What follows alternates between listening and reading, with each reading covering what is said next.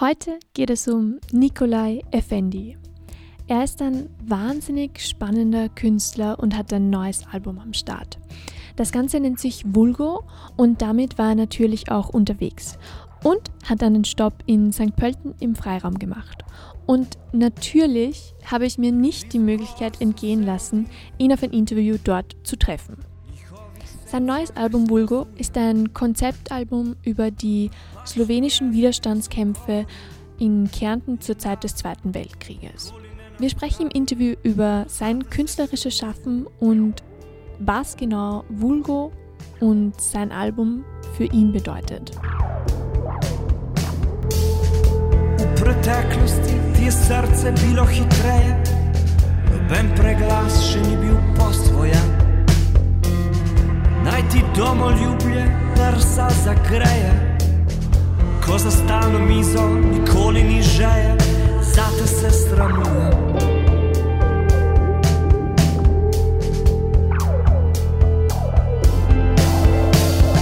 Hej, hej, domovina, zakaj zapiraš se you.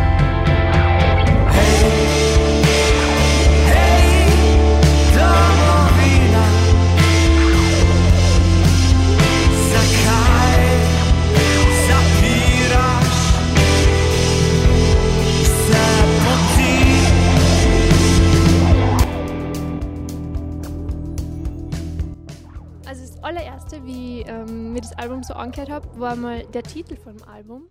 Ähm, das Ganze nennt sie Vulgo.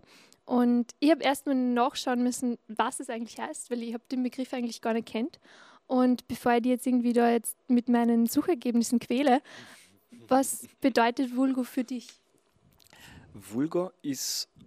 Ich habe nicht gewusst, dass das außerhalb von Kärnten gar nicht so super gebrauchtes Wort ist. Äh, in Kärnten ist es total wichtig. Ähm, und ich, ich habe ein Album geschrieben, das, das eigentlich viel persönlicher geworden ist als erwartet. Und also ein, Album über, über die slowenische Widerstandsbewegung in, in Kärnten ähm, zur Zeit des Zweiten Weltkriegs. Und als ich es fertig gemacht habe, ich habe noch keinen Titel gehabt, habe ich dann gemerkt, eigentlich ist es etwas, was ich hinterlassen möchte. Nicht nur ähm, der jetzigen Musiklandschaft, sondern auch eigentlich den Kontext von äh, auch kärntner-slowenischer äh, Musik oder Rockmusik. Ähm, und Vulgo, wie es halt in, in, in slowenischen Kärnten verwendet wird, ist, das sind zum Beispiel die Häuser, die über Generationen, Generationen äh, zum Beispiel einen Beruf gehabt haben, dann ist es das Haus vom Postler oder das Haus äh, an der Schule oder sowas. Und im Kontext des Albums war es interessant, weil ja als die äh, slowenische Minderheit zur Zeit des Zweiten Weltkriegs äh, deportiert worden ist, in, in KZs geschickt worden ist und so, da sind die, die Vulgonamen der Häuser geblieben. Und wenn du jetzt, keine Ahnung, durchs Jauntal fährst oder so, gibt es noch immer diese slowenischen Namen, aber da drin wohnen jetzt deutschsprachige Familien. Und eigentlich ist es ein, ein morbides ähm, Bild von, von Sachen, die man zurücklässt und die an einen erinnern. Mm, Und du hast es gerade angesprochen, also ähm, es geht um, mm, vielfach war das Thema Partisanen. Ähm, und äh, was ich mir halt irgendwie gefragt habe, war, äh, was war eigentlich so das wichtigste Thema oder das wichtigste Gefühl, das du irgendwie vermitteln wolltest dann durch das Album? Hoffnung. Hoffnung? Definitiv. Weil ich wollte ich wollt nicht ein Album über Krieg und über Gräueltaten machen, und, sondern ich wollte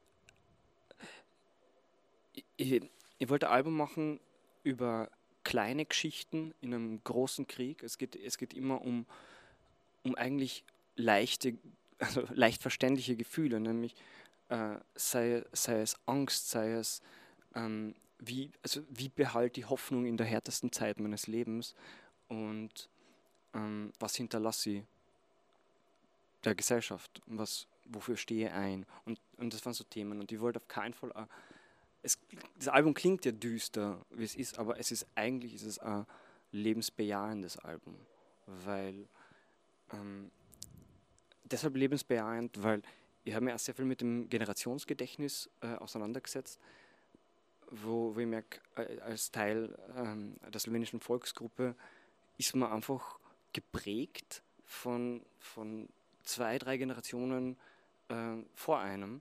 Und das, das habe ich einfach ich einfach spannend gefunden, dass eine Generation so eine harte Zeit erlebt, so eine harte Zeit überlebt und trotzdem nicht an Hoffnung ähm, zerbricht. Mm, brauchen wir die Hoffnung jetzt genauso wie damals?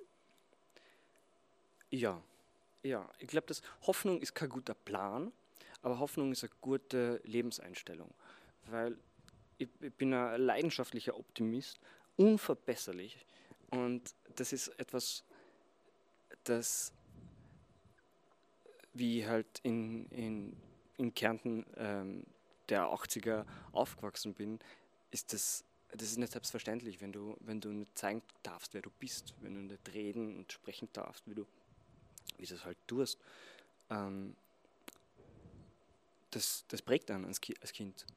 Und, und ich glaube, das, das permanente Gefühl der Hoffnung, das, das soll jetzt nicht zu spirituell klingen, sondern es ist einfach ähm, der Glaube daran, dass man einfach noch ein bisschen durchhaltet und es wird besser. Mhm. Hast es schon angesprochen, es ist ähm, sehr persönlich dann im Endeffekt geworden. Was sind dann so die persönlichen Konflikte, die da mit reinspielen? Mhm. Zum Beispiel, da, ich, ich habe meine Texte, die ich geschrieben habe, die waren alle inspiriert von Tagebüchern, die, ähm, die ich gekriegt habe, die, die ich gesucht habe oder von äh, slowenischer Literatur aus dieser Zeit. Und dann, dann habe ich halt diese Geschichten genommen und daraus ja, Lyrik gemacht. Und da war speziell eine Geschichte, wo ein, ein Bruder, also ein, ein Mann, hinterlässt seinem Bruder seine Familie, weil er, weil er eben zu den Partisanen zieht also in, in, in den Kampf mit den Partisanen zieht. Und diese, dieses Gefühl von Verantwortung übernehmen für, für kleine Kinder, für eine Familie ähm, und in Kauf nehmen, dass für die große Sache das jetzt einfach gemacht gehört.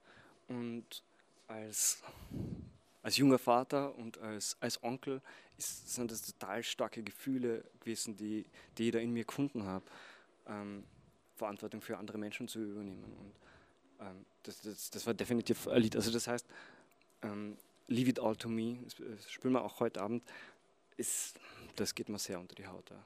Okay. Mhm. Ist es dann schwer für dich, das irgendwie live zu performen? Nein. Nein, es, weil es sind schöne Gefühle. Verantwortung zu übernehmen ist ja was Tolles. Das, das ist ein Privileg, dass man das darf. Und ähm, das sollten wir, würden wir, wir, wir als Gesellschaft öfter Verantwortung für Sachen übernehmen und für, füreinander Verantwortung übernehmen. Ich glaube, wir hätten alle eine schönere Zeit und eine leichtere Zeit. Und deshalb ist es das ist ein, ein tolles Thema. Das ist ein stolzes Thema. Okay, das glaube ich wird jetzt ein bisschen eine spirituelle Frage. Ähm, aber was ich mir halt irgendwie ja gefragt habe, es ist, ähm, es kursiert ja dieser Generationen-Gedächtnisbegriff und ähm, es gibt da so, manche sagen, dass man Traumata irgendwie vererben kann. Mhm. Ähm, und ähm, du hast irgendwie so eine persönliche Geschichte durch deine Großeltern äh, oder deinen Großvater. Ähm, glaubst du, dass äh, die Konflikte oder die Gefühle in dir, also weiterleben? So irgendwie? Das glaube ich ja wohl. Es ist, äh, ich glaube, ich glaub, es hat was Spirituelles. Auch meine, meine Antwort, nicht nur die Frage, aber ich glaube, dass, glaub, dass man, man vererbt ja nicht nur äh, Gene, sondern man vererbt auch Erinnerungen und, ähm, und Sachen, die meinen Großeltern passiert sind oder meinen Eltern passiert sind, die färben mich in dem, weil die Eltern und Großeltern, die haben ja Entscheidungen aus diesen Umständen treffen müssen und äh, mit den Situationen umgehen müssen.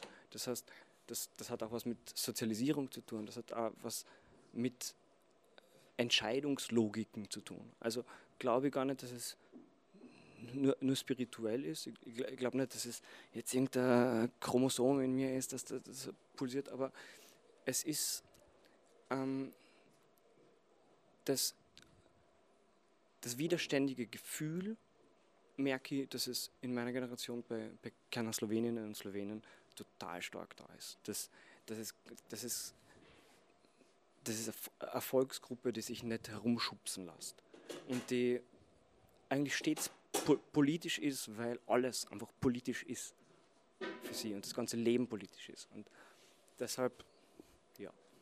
Okay.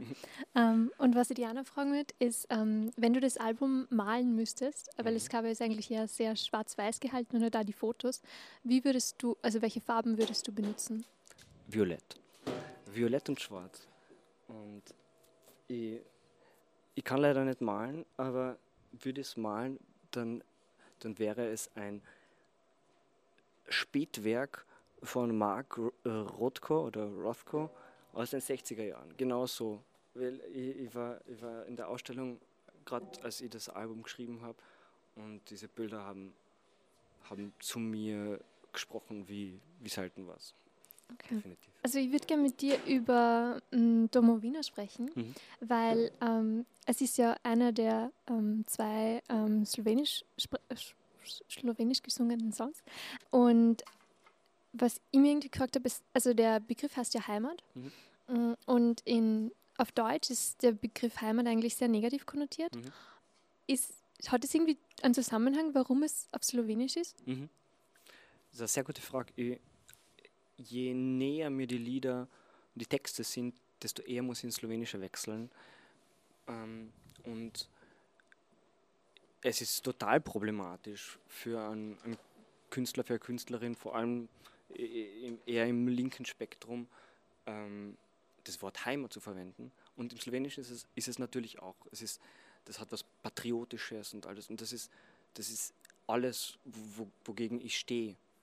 Aber was in, in dem Lied geht es nicht darum, dass man die Heimat, die, dass ich die slowenische Heimat bejahe, sondern da geht es eigentlich um diese Diskrepanz, dass ich ähm, von Deutsch-Kärntner Seite mich immer als Fremder gefühlt habe. Und jetzt lebe ich seit zwölf Jahren in Wien und jetzt habe ich das Gefühl, ich kann es der slowenischen Minderheit eigentlich gar nicht mehr recht machen, weil je unpatriotischer man gegenüber, die Volksgruppe, der, gegenüber der Volksgruppe ist, desto irritierter wird man angeschaut.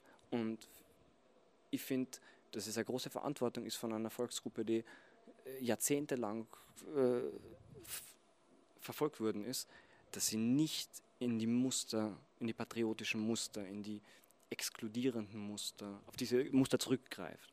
Und deshalb ist es eigentlich ein, es ist ein ziemlich ähm, politisches Lied geworden. Mm, Und wie tust du die mit dem Heimatbegriff Europa? Heimatbegriff Europa, Ja, weil Mhm. vielfach, also es, Mhm. man benutzt ja meistens auch irgendwie so den äh, Begriff, Euro also ich bin Europäer oder Europäerin, um halt irgendwie so Nationalitäten aufzubrechen und Mhm. sich irgendwie ähm, breiter zu sehen. Mhm. Ich verwende den Begriff nicht. Ich, ich finde, äh, der europäische Gedanke ist definitiv ähm, etwas, was mir gefällt. Ähm, aber ich, ich persönlich, ich, ich mache mir nicht Gedanken darüber, schnell noch Schubladen zu finden, in denen ich kategorisieren muss. Das äh, brauche ich nicht. Okay. Ähm, und ähm, zur Sprache, konntest du dir je vorstellen, auf Deutsch zu singen? Boah, das sind alles so super Fragen. Ich werde es irgendwann mal machen müssen. Ich, der der 15-jährige Punkrocker in mir sträubt sich total dagegen. Es ist äh, damals, als ich in Klagenfurt gelebt habe, äh, war das Deutschsingen für, für einen Slowenen, war, das war das Letzte. Das war das, die Besatzersprache, so haben wir es ironisch genannt. Ähm, mittlerweile schreibe ich aber auf Deutsch ähm, Theaterstücke und ja, mein ganzes Umfeld, mein, meine Freunde, die meisten sprechen Deutsch. Das heißt, irgendwann möchte ich es machen, einfach weil ich, äh, weil ich mich interessiere, wohin es mich treiben wird. Ähm, ich glaube, ich werde als nächstes Album eher ein ganz slowenisches machen, aber irgendwann einmal würde ich es auf jeden Fall auf Deutsch probieren. Okay. Ähm, ja, cool. Und dann, was ich dir noch unbedingt fragen wollte, ist, ich habe irgendwo mal gelesen, dass du ähm, ein Thema für ein Album hast und dir dann Musiker und Musikerinnen suchst, die irgendwie dazu passen. Das heißt, ähm, sind das immer unterschiedliche oder äh, unterschiedliche Personen oder wie suchst du die aus? Welche Kriterien setzt du da oder wie kommst du zu dem? Es, es sind äh, tatsächlich immer unterschiedliche Leute. Ähm, deshalb klingen die Alben so unterschiedlich, weil ich, ich finde ich find Musiker und Musikerinnen, die einen Sound haben, die, die müssen gar nicht so super perfekt spielen, sondern die klingen einfach. Und wenn ich das jetzt auf das Album Vulgo beziehe, zum Beispiel den, den, Trompeter, den wir haben, der, mit dem spiele ich schon seit zehn Jahren zusammen und der hat in, in meiner äh, Balkan-Punk-Band äh, mit Roddy Roy haben wir eben zusammengespielt und haben in den letzten Jahren mit experimenteller Musik viel mehr zu tun und ich habe genau gewusst, ich werde ihn fragen, dass er mein Trompeter wird, aber dass er eigentlich keine Trompete spielen soll, sondern er, er ist eigentlich der Hauptlärmbeauftragte bei uns, der, der Soundcollagen macht, der, der diese Atmosphäre schafft, indem er in synthetische Effektpedale reinfährt. Und das, das ist einfach sein Sound, mit dem er sich äh, beschäftigt. Und ich gewusst, ich möchte diesen Einfluss haben auf meinem Album. Oder mir war ganz klar, dass ich äh, mit, mit Marian Mecina, also der Trompeter heißt Thomas Liesinger, und dass ich mit Marian Mecina spiele, der äh, Bassist ist und ähm, kenne ich auch schon ewig und ich, wir, wir haben einen, einen ähnlichen Geschmack, eine ähnliche Ästhetik von, von ver verzerrten Bässen. Und ich wusste, ich, ich will eigentlich keine Bassgitarre. Ich, ich weiß, ich brauche jemanden, der sich mit Fuzz auskennt, der das macht. Weil ich schreibe die Sachen, aber ich kann ja die einzelnen Instrumente nie so gut spielen wie, wie die Leute. Und das, deshalb und gleichzeitig befreie ich mich aber auch von dem Gedanken, dass das nächste Album wird halt so klingen, weil die Leute klingen halt so und das, das, das, das ist perfekt für sie, aber das, ähm, das treibt die kompositorisch ein bisschen in der Ecke und das möchte ich nicht. Das ist mein, mein Solo-Projekt und da möchte ich von Album zu Album schauen, worauf ich Lust habe. Ja, voll schon, weil so kannst du auch immer irgendwie mit jedem Musiker und jeder Musikerin einfach weiter wachsen und die neu entwickeln. Und wenn man es vergleicht mit dem ersten Album, mit der The Red Wine Conspiracy, das ist ja sehr folky, sehr, sehr pseudo-jazzy, weil einfach gerade Lust gehabt habe drauf. Und da, da waren halt die Kriterien, dass jeder akustisches Instrument spielt. Ähm, das sagt mir niemand. Ich glaube, diese Grenzen stelle ich mir selbst auf. Okay. Okay, und dann zur letzten Frage. Ähm, nämlich, äh, für dich steht jetzt dieses Jahr, soweit ich weiß, ähm, nur die Urführung der Theaterproduktion Mädchen wie die an. Ähm, und ähm, jetzt wollte ich die fragen, ähm, wie gehst du an so eine Auftragsproduktion dann heran? Hm. Also bei Mädchen wie die, das, äh, da, da werden nicht mitmachen, aber ich habe drei andere ähm, äh, okay, Theaterprojekte. Das, okay. Voll, voll, das ist äh, kurzfristig jetzt. Äh, okay, genau. Okay. Äh, eben weil ich jetzt eine Produktion in Stuttgart habe, auch die zur selben Zeit ist. Und es ist, ich liebe die Arbeit am Theater. Ich, das ist so inspirierend, weil ich, ähm, ich habe einen Text vor mir liegen, der, der, hat, der hat seinen Rhythmus, der hat seine, seine Logik und dann sind es die Schauspielerinnen und Schauspieler, die anschauen und die mich inspirieren äh, zu komponieren. Und das ist ganz eine andere Art und Weise, sich hinzusetzen. Man muss viel dienlicher der Kunst und dem Stück gegenüber sein, als seinem Ego. Und das, das tut sehr, sehr gut.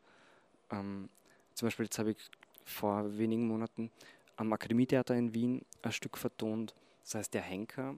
Und äh, habe mit der Regisseurin lange überlegt, was, was machen wir? Es ist, ist, ein sehr düsteres Stück. Gehen wir das, was, wollen wir da überhaupt melodisch und schön arbeiten? Und letztendlich haben wir uns ähm, geeinigt, dass ich einen Soundtrack, der eineinhalb Stunden dauert, komponiere, aber nur aus Geräuschen, aus Störgeräuschen, aus Halogenlampen und aus Rohren, die in einer Zelle, also der Henker äh, offensichtlich am, am, Gefängnis gespielt wird, ähm, die klingen, als ob der, der Raum selbst komponiert hat. Und es, es ist herrlich, an sowas zu arbeiten. Okay, schön. Genau. Okay, ganz zum Schluss, jetzt wirklich allerletzte Frage. Ähm, ist es ähm, leichter, ähm, was zu vertonen, das jetzt keine persönliche Geschichte ist? Also was schon vorgefertigt ist? Meinst du am Theater oder? Ja, Mm, weil im Theater kriegst du eigentlich eine Geschichte vorgelegt und es Mhm. ist alles fertig gescriptet. Und ähm, bei dem Album suchst du dir das Thema selbst aus und Mhm. es wird, glaube ich, immer persönlicher. Ich finde es ein bisschen leichter für mich, selbst zu komponieren, weil, weil ich eigentlich nur meinem Bauchgefühl folge. Und da das, das sind meine, meine Entscheidungsfindung ist eigentlich ziemlich leicht. Gefällt es mir, berührt es mich oder eben nicht. Und am Theater ist es aber, manchmal funktionieren Sachen, du schaust auf die Bühne, es funktioniert und das und das nächste, was mir total gut gefällt, funktioniert nicht. Und das ist viel schwieriger, seine, seine Darlings zu töten und nicht auf die Bühne zu bringen. Das würde ich beim Soloalbum noch nicht machen, weil ich spiele gern meine Lieder. Ähm, aber ich finde, diese Bescheidenheit, die man, die man mitbringen muss ins Theater, das ist sehr, sehr bereichernd.